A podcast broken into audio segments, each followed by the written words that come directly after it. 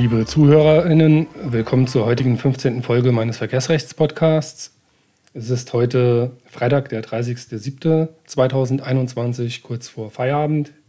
In der heutigen Folge möchte ich auf das Thema Vorschadensproblematik beim Verkehrsunfall eingehen. Also es geht mir hier um Haftpflichtschäden, nicht um Vollkaskoschäden. Zunächst einmal zur Darstellung der Begrifflichkeiten. Es ist also zu unterscheiden zwischen einem Altschaden und einem Vorschaden. Beides wird leider sehr oft äh, synonym verwendet oder völlig durcheinander geworfen. Die Situation ist folgende. Es kommt zu einem Verkehrsunfall. Das Fahrzeug, das verunfallt, hatte aber vorher schon mal einen Unfall. Ist dieser Schaden, der vorher passiert ist, zwischenzeitlich vermeintlich behoben worden, dann reden wir von einem Vorschaden. War der Schaden im Unfallzeitpunkt am Fahrzeug noch vorhanden, dann ist das ein Altschaden. Das sind äh, die zwei Begrifflichkeiten. Bei der Vorschadensproblematik geht es also darum, dass ein Geschädigter einen Unfall hat und sich dann wie auch immer ergibt, dass das Fahrzeug vorher schon mal einen Unfall hatte, der aber beseitigt worden sein soll. Es geht also nicht um einen Altschaden, dass da am Fahrzeug noch ein alter Schaden oder sowas dran wäre. Der ist auch weniger problematisch in der Regel, denn der Altschaden ist ja noch da. Der kann noch begutachtet werden. Der Vorschaden dagegen, der ist, wie auch immer, eben behoben. Er ist ja dann weg beim neuen Unfall. Die Problematik, die ist von zunehmender Bedeutung äh, geworden im Laufe der letzten Jahre, ähm, da die Versicherer das Zentralinformationssystem, das sogenannte HIS-System, immer weiter, weiter aus, äh, ausgebaut haben, sodass jetzt zahlreiche ältere Fahrzeuge, die schon einen Vorschaden hatten, einfach bei den Versicherern erfasst sind und äh, der Versicherer dann schon von sich aus, wenn er die Fahrzeugdaten im System abruft, sieht, da war mal was. Eine grundsätzlich schlechte Idee ist es daher, für Geschädigte einen solchen Vorschaden zu verschweigen und äh, diesen dem Sachverständigen nicht offenzulegen, dass das von einem Sachverständigen eine ganz, ganz schlechte Idee ist, Vorschäden zu verschweigen, das weiß der Sachverständige selber. Aber es gibt ja halt auch Geschädigte, die meinen, damit kommen sie besser durch. Äh, wenn ein solcher Vorschaden nicht in einem Haftpflichtgutachten erwähnt wird, dann gibt das richtig Probleme mit dem Versicherer. Man sollte ihn also erwähnen. Noch eins vorausgeschickt, weil es gerade in den Kontext passt. Ich hatte es im letzten oder vorletzten Podcast erwähnt. Wenn äh, mit dem Fahrzeug ein Unfall passiert, ein Erstunfall, dann empfiehlt es sich auch eine Reparaturbestätigung einzuholen, auch wenn die Kosten regelmäßig nicht ersetzt werden. Denn äh, mit einer solchen Reparaturbestätigung von einem Sachverständigen, die im Rahmen einer Nachtbesichtigung abgegeben wurde, kann man im Falle eines zweiten Unfalles am ehesten noch äh, belegen, dass der Schaden ordnungsgemäß und fachgerecht repariert äh, wurde.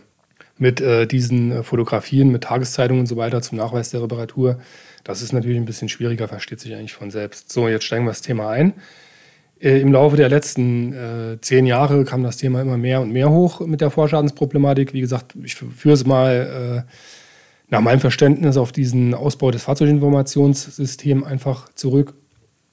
Und es häuften sich dann die Urteile zum Nachteil der Geschädigten. Hat für meine Begriffe so ein bisschen negativen Höhepunkt in OLG Hamm, Urteil vom 8.4.2016. Aktenzeichen ist I9 U79 aus 15 gefunden. Da hat das OLG Hamm wirklich äh, Gras zulasten des Geschädigten entschieden, hat dem sehr hohe Anforderungen gemacht, äh, was er da alles nachweisen sollte bezüglich der Behebung des äh, Vorschadens, also welche Teile verwendet wurden und so weiter. Ähm, und da er das dann nicht konnte, diesen hohen Anforderungen gerecht werden, hatte sie nicht nur den Fahrzeugschaden abgesprochen, sondern auch alle weiteren Schadenspositionen, zum Beispiel die Sachverständigenkosten, die Unkostenpauschale, der ging also leer aus. Die Rechtsprechung an sich zu dem Thema Vorschaden war regional auch ein bisschen unterschiedlich. Äh, bei uns im Saarland hat man da noch einiges an Darlegungen äh, zugelassen und sich angehört. Zu einer grundlegenden Entscheidung des Bundesgerichtshofs kam es dann im äh, Jahr 2019, und zwar am 15.10.2019, das Aktenzeichen. Das ist eine Gutfundstelle, ist römisch äh, 6 ZR 377 aus 18 und da hat der BGH sogar für die Darlegung der Beseitigung der Vorschäden den Zeugenbeweis zugelassen und äh, ausgeführt behauptet der Geschädigte eines Verkehrsunfalles von einem eventuellen Vorschaden selbst keine Kenntnis und den beschädigten Pkw in unbeschädigtem Zustand erworben zu haben, dann kann ihm nicht verwehrt werden, eine tatsächliche Aufklärung auch hinsichtlich, hinsichtlich solcher Punkte zu verlangen, über die er kein zuverlässiges Wissen besitzt und auch nicht erlangen kann. Das heißt, da hat es einen Geschädigten getroffen, der ein Fahrzeug gekauft hat, offenkundig, so steht es mal in den Urteilsgründen, von dem er selbst gar nicht wusste, dass das vorher mal einen Unfall hat. Das ist natürlich eine besonders missliche Situation. wobei die Fallgestaltungen in der Richtung Vorschaden in alle, alle möglichen Richtungen gehen. Und äh, da hat ihm der BGH zugesagt, dass er grundsätzlich auch nicht daran gehindert ist, die von ihm nur vermutete fachgerechte Reparatur des Vorschadens zu behaupten und unter Zeugenbeweis zu stellen. Das bietet sich natürlich an, dass man dafür dann den Verkäufer anbietet, der einem das, der einem das Teil, also die Schüssel da einfach äh, wahrscheinlich auch noch als unfallfrei verkauft hat. Auch einem solchen Beweisantrag, also Zeugenbeweis zum Thema der Reparatur, ist Folge zu leisten. Das hatten die meisten Gerichte, auch Obergerichte, vorher nicht zugelassen. Also die hatten ausdrücklich äh, entschieden, dass der Zeugenbeweis nicht ausreicht für die Qualität äh, der Reparatur, also für die Darlegung der Qualität der Reparatur. Dem ist der BGH dann entschieden entgegengetreten. Und seitdem hat sich die ganze Sache äh, meines Erachtens auch so langsam wieder ein bisschen aufgelockert. So, und weil es so schön ist, äh, hat der BGH ganz allgemein zum Thema Beweisanbietung durch Vernehmung eines Zeugen äh, noch Ausführungen gemacht in dem Bereich hört man ja immer wieder von Untergerichten, ah, Beweiserforschungsantrag unzulässig, unzulässig, äh, keine Kenntnis der Partei über die behauptete Tatsache. Und da sagt der BGH noch einmal in aller Deutlichkeit, gemäß 373 ZPO hat die Partei, die die Vernehmung eines Zeugen beantragen will, den Zeugen zu benennen und die Tatsachen zu bezeichnen, über die dieser vernommen werden soll. Dagegen verlangt das Gesetz nicht, dass der Beweisführer sich auch darüber äußert, welche Anhaltspunkte er für die Richtigkeit der an das Wissen des Zeugen gestellten, äh, gestellten Behauptung habe. Das heißt, ich äh, muss nicht darlegen, ähm, warum jetzt diese Behauptung, die ich da aufstelle, über die der Zeuge was sagen soll, richtig ist oder nicht.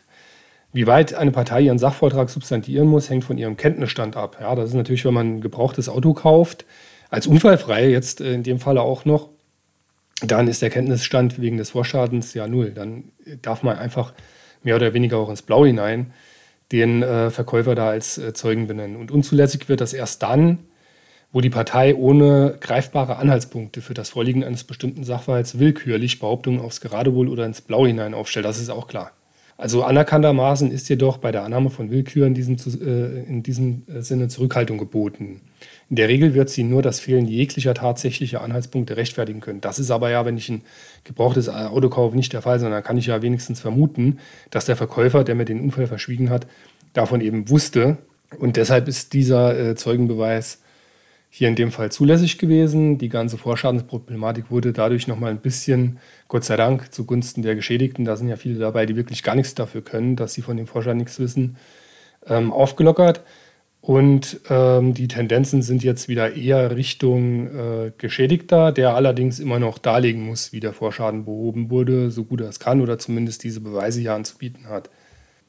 So, wie komme ich jetzt ausgerechnet heute auf das Thema? Ganz einfach, äh, weil hier eine Entscheidung des Hanseatischen Oberlandesgerichts in Bremen, also OLG Bremen, veröffentlicht wurde. Entscheidungsdatum ist der 30.06.2021, Aktenzeichen ist IU 90 aus 19. Das Bremer OLG sagt also hier auch, dass der Darlegungs- und Beweislast, äh, dass die Schäden unfallbedingt sind und nicht von dem Vorschaden äh, stammen, durch den Geschädigten dadurch genügt werden kann, dass er darlegt und nachweist, dass vorhandene Fachschäden, äh, Vorschäden fachgerecht repariert worden sind Dazu genügt es aber, wenn er die wesentlichen Parameter der Reparatur vorträgt und unter Beweis stellt, während Fragen des Vorhandenseins von Rechnungen oder der Ausführung der Einzelschritte der Reparatur in Übereinstimmung mit gutachterlichen Vorgaben im Rahmen der Beweiswürdigung berücksichtigt werden können. Also er muss nicht zwingend irgendwelche Reparaturrechnungen oder sowas vorlegen, was ja oft auch von Versicherern immer noch verlangt wird. Ja, legen Sie mal die Rechnungen vor. Hm, wenn man das Fahrzeug in Eigenregie repariert hat, gibt es die aber ja nicht. Und dann geht das OLG Bremen hier noch einmal auf die Konstellation ein, dass ein Vorschaden vor der Besitzzeit des Geschädigten eingetreten ist.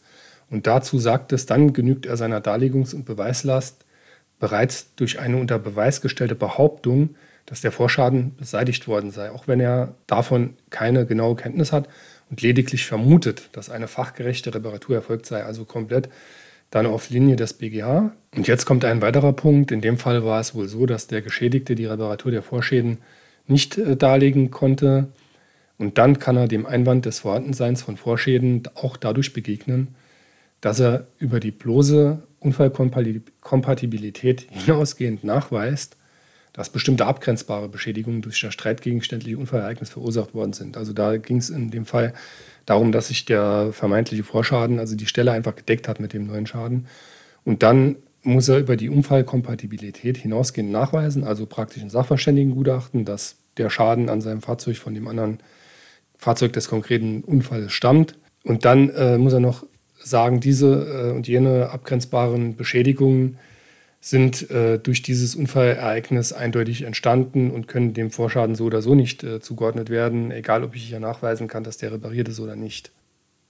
Das ist schon relativ weitgehend, wenn auch natürlich richtig. Und es geht noch einen Schritt weiter hier, das OLG Bremen. Kann auch ein solcher Nachweis der Verursachung bestimmter abgrenzbarer Beschädigungen durch den streitgegenständlichen Unfall nicht geführt werden, dann kommt es bei genügenden Anhaltspunkten in Form hinreichend greifbarer Tatsachen in Betracht, das Vorliegen von Vorschäden im Wege der Schadensschätzung nach 287 ZPO durch einen Abschlag bei der Schadensbemessung zu berücksichtigen.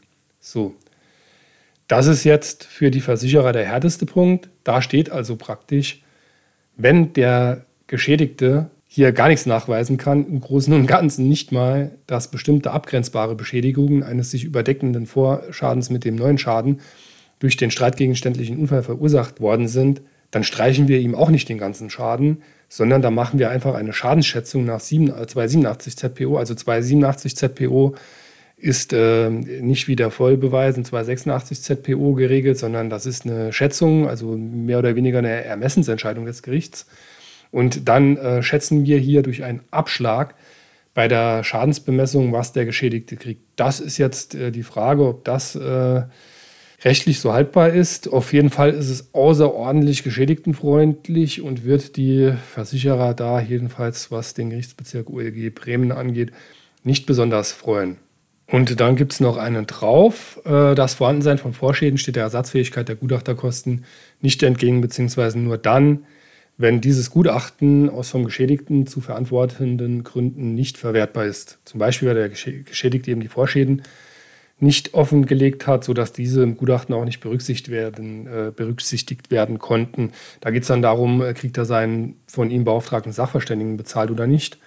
Den kriegt er bezahlt, es sei denn, er hat da in irgendeiner Weise äh, praktisch schuldhaft, also aus von ihm zu verantwortenden Gründen dafür gesorgt, dass das Gutachten nicht zur Schadensbemessung äh, dienbar war. Also wenn er eben halt die Vorschäden verschwiegen hat, äh, bestimmt kann man das auch auf Kollision anwenden, wenn er halt mit dem Sachverständigen zusammen da was gemauschelt hat. Werden diese Kosten natürlich nicht ersetzt. In den anderen Fällen sind die dann fällig. So, das soll es auch schon für heute gewesen sein. Ich verabschiede mich jetzt so langsam in Richtung Wochenende und wünsche allen ein schönes Wochenende, vielleicht sogar schon einen schönen Urlaub. Lasst ein Abo da und wir hören uns wieder.